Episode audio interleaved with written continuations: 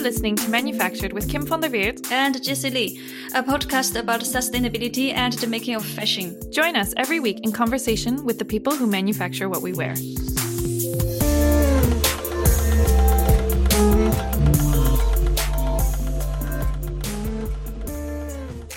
Thanks to our collaboration with GIZ Fabric, our episode this week is a conversation with Herman Leung, head of operations for Dakota Group.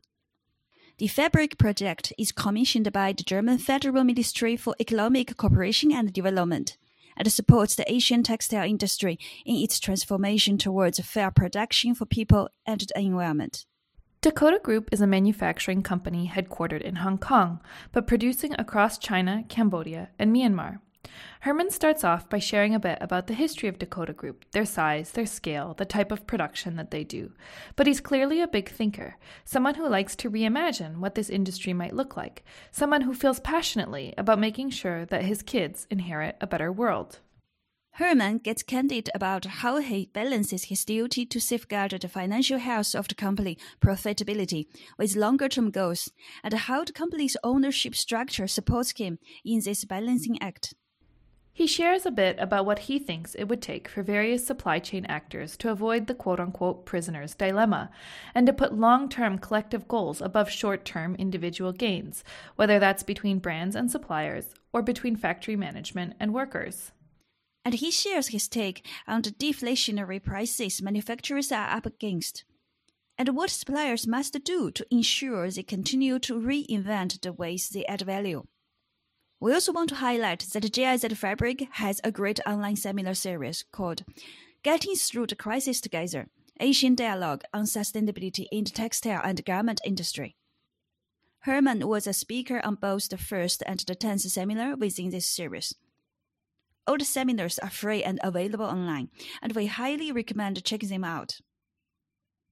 If you are on Instagram, please follow us to grow the conversation at Manufactured underscore podcast. Or sign up to our weekly newsletter instead on our website, www.manufacturedpodcast.com, to find out what we're reading, what we're thinking, and what we're wishing. If you'd like to support us financially, you can make a Patreon donation via our homepage. To find out more about the GIZ Fabric Project and the seminar series Getting Through the Crisis Together Asian Dialogues on Sustainability in the Textile and Garment Industry, check out the links we've put in our show notes. And finally, don't forget to leave us a rating on iTunes and hit subscribe.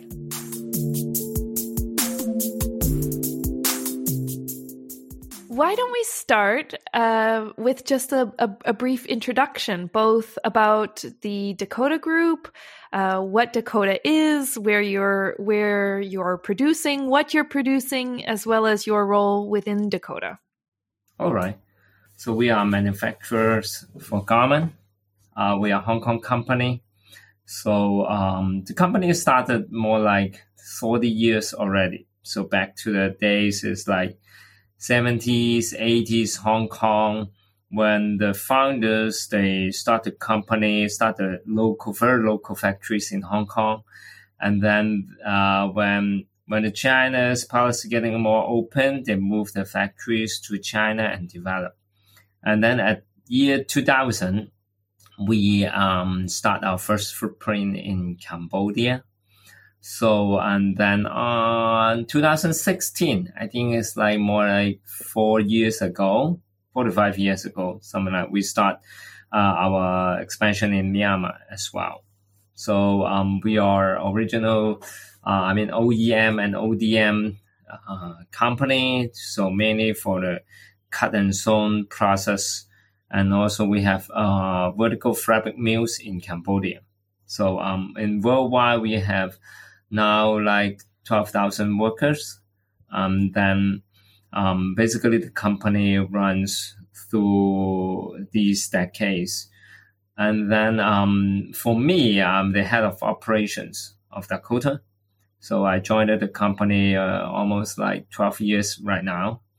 And then um, basically my functions, um, I'm leading all these operations functions like productions, logistics, um, quality team and sustainability team, our IT team, and also the HR and admin as well. So um, being through all these um, years, so uh, uh, we grow with, together with the company. Yeah. Yeah, I mean, just having managed a factory with only a hundred people, I just can't even imagine what goes into your job. I mean, I have so much respect and admiration. you get used to. and and when the time we start, I joined the company. We almost we only have 500 workers in Cambodia, so probably easy time. So, but uh, through for the last decade, we expanded so so quickly. Yeah. I know that Dakota's vertical integration in Cambodia is pretty unparalleled. I mean, that I know of at least. I don't think there's anyone else attempting to make fabric in Cambodia. One of the things that you said in the very first GIZ seminar that you participated in, you talked about game theory and getting beyond you know a, a, situation where individual actors within the fashion industry are out to only protect themselves. And it really caught my attention. Um, and uh, jessie and i were really curious to know a little bit more about this statement and what your thoughts behind it are. Yeah. Uh, so i would think so prisoner's dilemma um, basically it's a standard example in a game theory that shows why to to probably completely uh, rational individuals that might not com- cooperate, even though it appears that um, it is in their best interest to do so. For example, you can name it like buyer and sellers or manufacturers to, to the laborers. You can see some um, examples during the COVID. For example, like um, the manufacturers. I mean, you can see that they immediately laid off a lot of workers to stop the the basically the financial outgoing. Or or or, or a manufacturers they could easy easily for example stop the, the payment for their fabric mills. So because the pandemic because the clients is can, canceling orders. So the chain effect the butterfly effect ripple effects happening all around the value chains. If people all the people think the same so we destroy all the value chain because the, the chain a lack of liquidity. Two prisoners, they, if they are able to communicate, if there are a third party, a strong third party to regulate the market, to tell everybody, to ask everybody to cooperate, that then the the the problem will will will automatically solve. So for you, the solution is is it government regulation? Is that kind of what you mean? I think is um, you could say government regulations is a very important case, a important support. Plus, um, the the uh, I mean a strong party communications or uh, a public awareness of the of of of the the chaos is happening or this, and then people will start to think about this so let's get into the details. I mean, in in in our earlier conversation, you mentioned that there are positions within the supply chain that specifically are worthy of our attention when it comes to, you know, overcoming the prioritization of individual interests over collective goals and not destroying the whole supply chain, the whole ecosystem. Which of those positions do you think are important to look at? And could you describe what you think the incentives are for these positions now, as well as how they might, you know, how you how you would see them potentially changing yeah, you can say CEO, COO, CFO. So these chief officers, they are making critical decisions right there. But in, in this economy, capitalism, right? Profit oriented. The, these chief level people, they are responsible for this financial result. Um, they are responsible for, for the, for the return of the investments of these shareholders. So so you can see that the, the first priority, it is always about profitability, financial performance, and probably a very short-term result. And, and you will see that they have quarterly results and maybe yearly result. And then if if we have to to look into to, to keep our positions, to keep our self interest, we have to bring profitability. We have to bring this performance. So that's why I mean it's not only in our garment industry, it's not only in fashions, globally under capitalism. You have to play these rules. The game, the rules of the games is like this. And if if we have we want to change, if you want to look it into like long term benefit to sacrifice short term interest, that is something we have to ask ourselves is is this we would talk about sustainability. Is this something short term or long term? And how does it uh, get along with today our capitalism? That is, uh, I mean, it's a, always a question. Short term good, long term bad. Long term bad, short term good, right? Sometimes yeah. I think there's a conflict yeah. between work ethics and uh, collective good. For instance, as you said, as a CEO, COO, CFO, especially CFO, their work ethics will require them to put the company um, profit or company short-term profit as the first thing to consider. Basically, finance security. So they have to be responsible to the financial security and their obligations to their shareholders. Yes, and then so during yeah. pandemic, maybe the first reaction is to lay off people and delay the payment to their suppliers and so on. But that in uh, even no need to be in a long term good, but just in a medium good right away, immediately, it will hurt the um, health of the whole supply chain. So this is the conflict between what your job requires you to do conflicted with the uh, long-term um, collective good. So on that point, I'm thinking, do you yeah. think, Herman, that um, if there is an industrial association, would that could help to ease this conflict? Like industrial association to put all the big guys together and find out a way to kind of not satisfied, but kind of not hurt the individual companies' interest too much, but also benefit sort of medium term or long term collective good. Mm. Um, to me, it is always about the balance, the art of the, the balance. If if we look at our maybe we go a little bit further on sustainability on our climate change.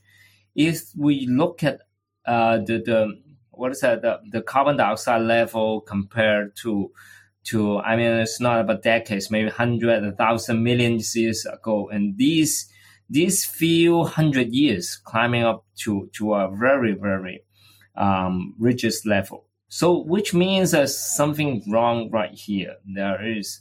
So, to balance on this, we have to rethink the process, rethink our our our theory, our way of working. Now, a lot of big giant company they try to uh, shift part of their interest to sustainability. Some companies they have this intention, but and we still still need more parties come to help, like the the campaigners, um, the third party industrial um, associations or government, United Nations. These are not profit oriented uh, parties, stakeholders to come come to the come to the to the party to to balance the the the world that we are driving to. I'm I'm curious, Herman, more specific to Dakota.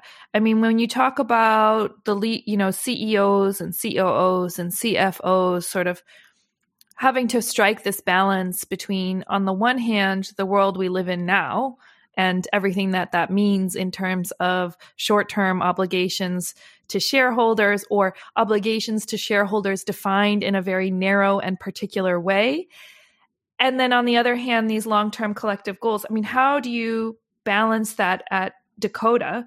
Part of my duty is to also to drive profitability to drive better efficiency to drive uh, lower cost products. These are a job uh, born duties you know.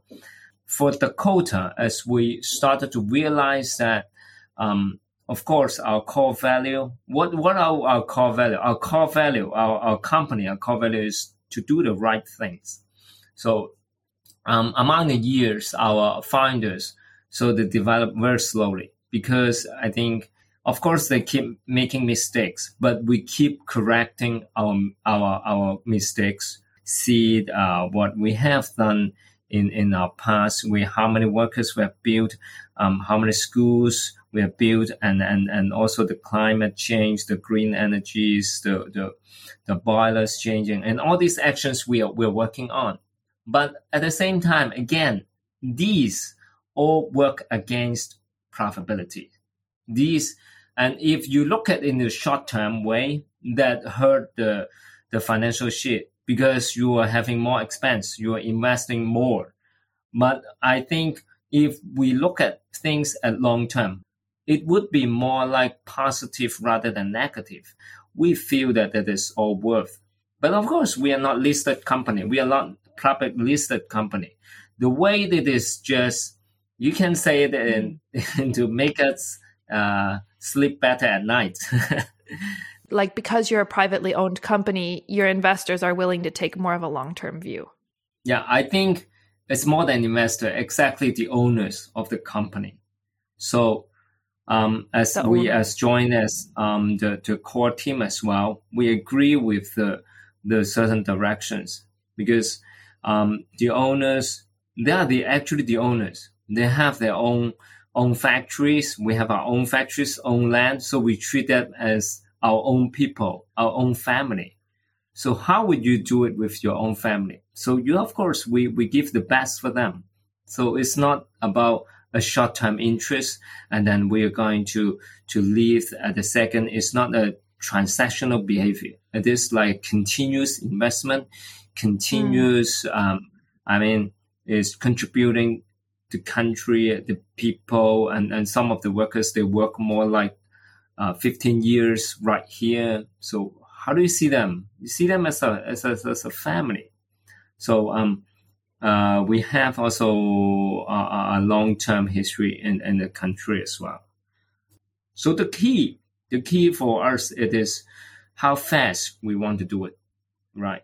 if you cannot survive, you can't mm. invest further, right? So now it's a very different moment. So I mean to to to go a little bit further for with the directions under pandemic, under a lot of um, different issues happening in the world right around. We are under under the mode of surviving, and but doesn't mean that we have to do something negative. But my probably means is the the speed, the accelerations to a sustainable manufacturing can be a little bit slower because it just does require significant investment. So you have to make the numbers right, and then you can last longer. And then to do the right things in the future. The more we do this podcast, uh, with more and more people we interviewed, I found that the hope of sustainability seems really in the private owned business, private owned company. The best is family owned uh, textile companies, not the hope of sustainability is not on the companies, let's say in the stock market, right? Yeah. Yeah. Yeah. If they are in stock markets, they have this, uh, but it, when the business is owned by individual by a family or by the individual, the owner, it's easier to make a lot of good choices as seems naturally they tend to see everything as a long-term investment and employees more like as you said herman families or more more being seen as um, assets not like a liability this is a very different mindset. Thank you. But it could be very different from companies to company. Because private company basically yeah. they're they're private. Yeah and you know i mean there are privately owned companies out there in the fashion industry who are not taking a long-term view. So i'm not sure the message is necessarily that like being privately owned solves everything but i think it's more like it offers more space for the imagination as to how we're going to define obligations to shareholders and whether it's possible to take sort of a broader understanding and a more long-term understanding of what that means. If we want short short-term result, okay, no problem. We got profit this year, but we're not going to see this profitability sustain in a few years later. But try to think about some of the company, mm. um, the, the, the chief staff level. They might just hang on one or two years. They give beautiful result. You got the bonus, gone, right? But I'm not gone. I'm just I've been with the company 12 years already. So what I'm looking for is a long-term result. It's a good relationship, industrial relationship with my workers, with my unions. It is a continuous profitability, but not a huge sudden um, bonus like um, lucky jackpot from somebody else. So it is a yeah. step by step for to to to doing that. Yeah. And Herman, when I hear you describe about, you know, what you say about effectively the pace of change and that the pandemic has maybe put the brakes on transitions towards more sustainable options because right now understandably you're you're focused on just remaining alive, remaining in existence.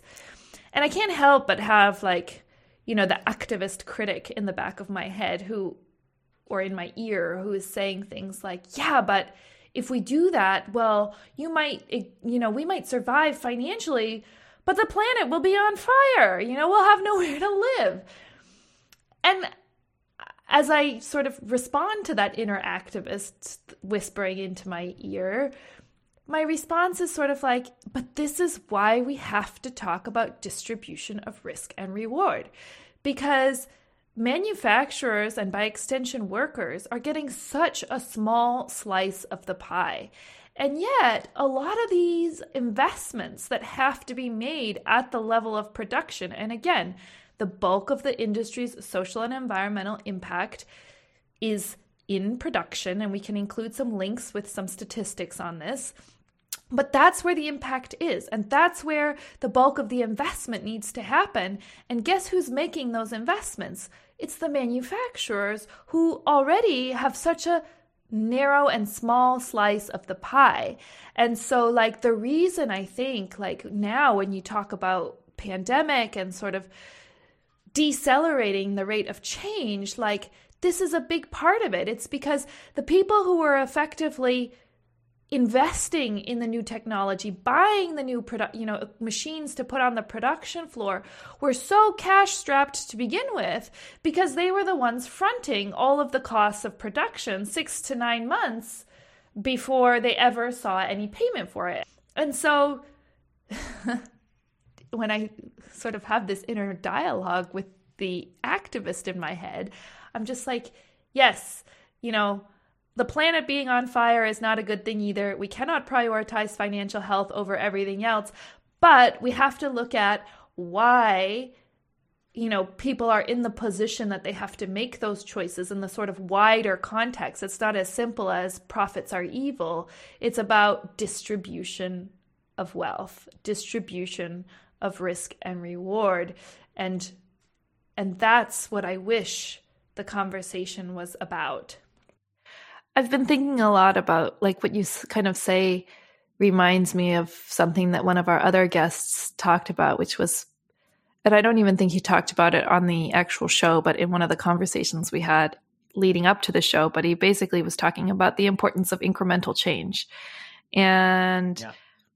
you know, how basically, you know, his point was that incremental change is sort of a lot easier to uh, manage in a sense. It's a lot because, like, if you go wrong, you can sort of correct path immediately exactly. and then take a slightly different direction.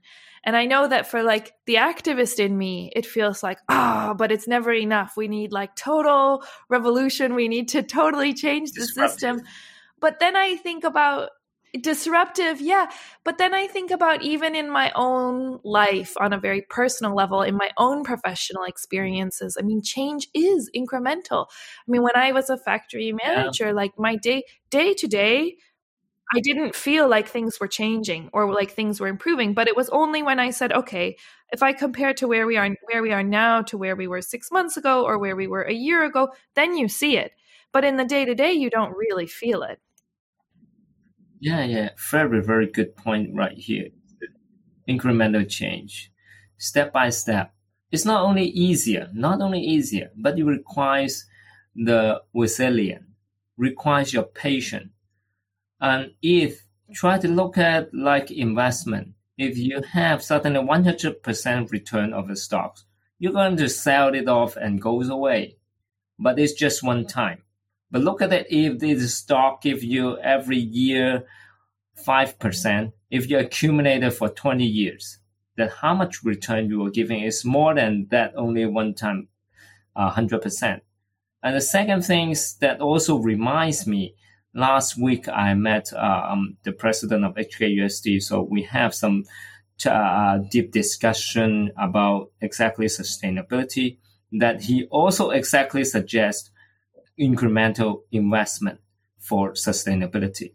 For example, if you want to invest a, a solar, oh. but but the problem is, you if you want to find a, an investor to bring in a, a, the huge capital to do it, and then okay, we are green manufacturing, that is very difficult because if you have that kind of big capital in your hand, you might looking not looking for three four percent return for a year. No, you're looking for more. But if you're looking for, you put it in a smaller scale of investment like solar, and people started to see this reducing the carbon footprints and giving us nice return like four five percent, and more and more you will attract more and more um, investor or more and more noises from the industry and building up the image, building up all these positive things that give you space to further more develop in the future. So you're exactly right. Incremental change that helps us to build um, a more solid fundamental for whatever you want to do. It. Yeah. But but then what I have to bring up, and it's actually something that you've said before that I've heard you say, is you know, we have to talk about the fact that prices are deflationary in this industry and the fact hmm. that you know growth yeah. and price indice, indexes are not proportional i mean like to give a very simple example for people who listeners who might not be that familiar i mean in cambodia i know that the volume of exports is growing a lot faster it is growing very quickly while the price paid per piece and, and we'll put research that that shows this in the in the show notes. But the pri- while the price per piece paid per piece to suppliers continues to decrease, so we're producing more and more stuff. In other words, for lower and lower prices. And so, on the one hand, we're talking about incremental change and sort of step by step. But if we zoom out, what we also see is that on a macro level, you know, the sector is growing, but at the same time, it's getting tougher and tougher to be a manufacturer, meaning it's tougher yeah. and tougher to be able to prioritize or to find ways to finance the huge capital investments that are required to really transform the environmental impact that the industry has. Yeah, the deflationary cycle happen. I, I would say is exactly true. But it is not only in the garment manufacturing.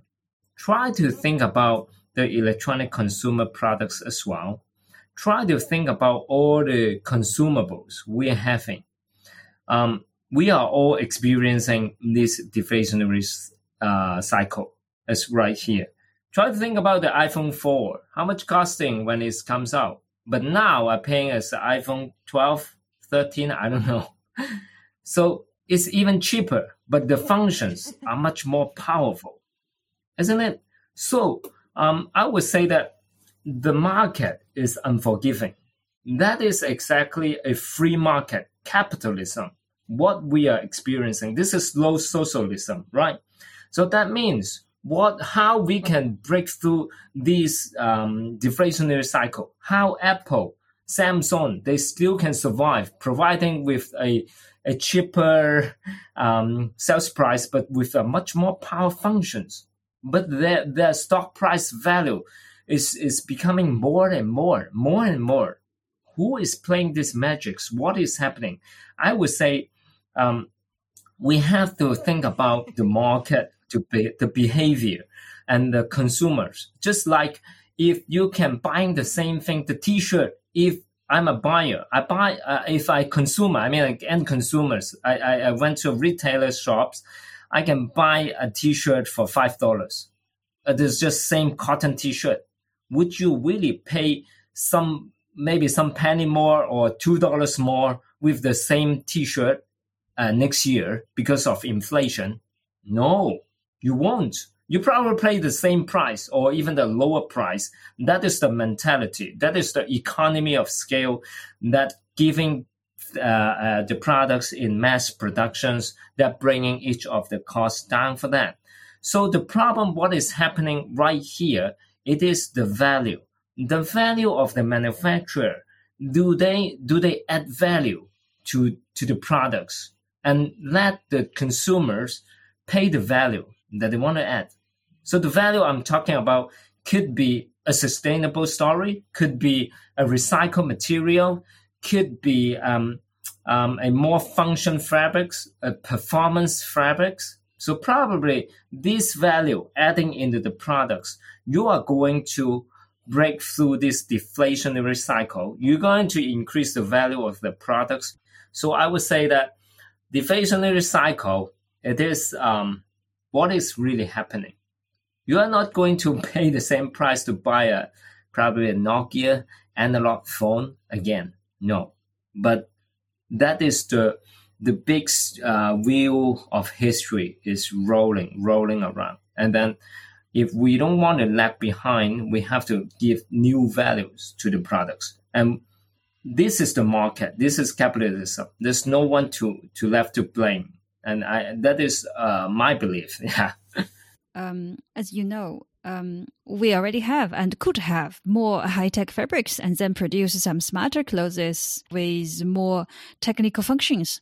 But I think a brighter future for most of the garment manufacturers may not lie in those high tech fabric and clothes, but the added value situated on something else.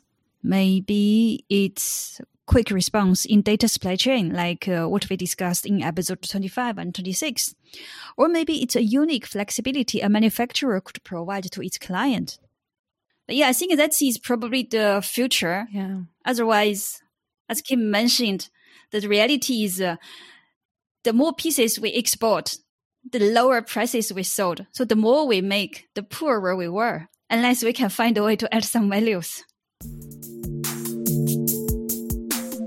Thank you for listening to Manufactured. To learn more about our guests and the issues we've chatted about today, sign up for our weekly newsletter on our website, www.manufacturedpodcast.com, or find us on Instagram at manufactured underscore podcast. We'd also love to hear your stories and what you think. Collecting with listeners is the most rewarding part of what we do, so please don't be shy. To be the first to find out about new episodes, subscribe on Apple Podcasts or wherever you get your podcasts. We'd also love it if you left us a review. Leaving a review helps other people find our show.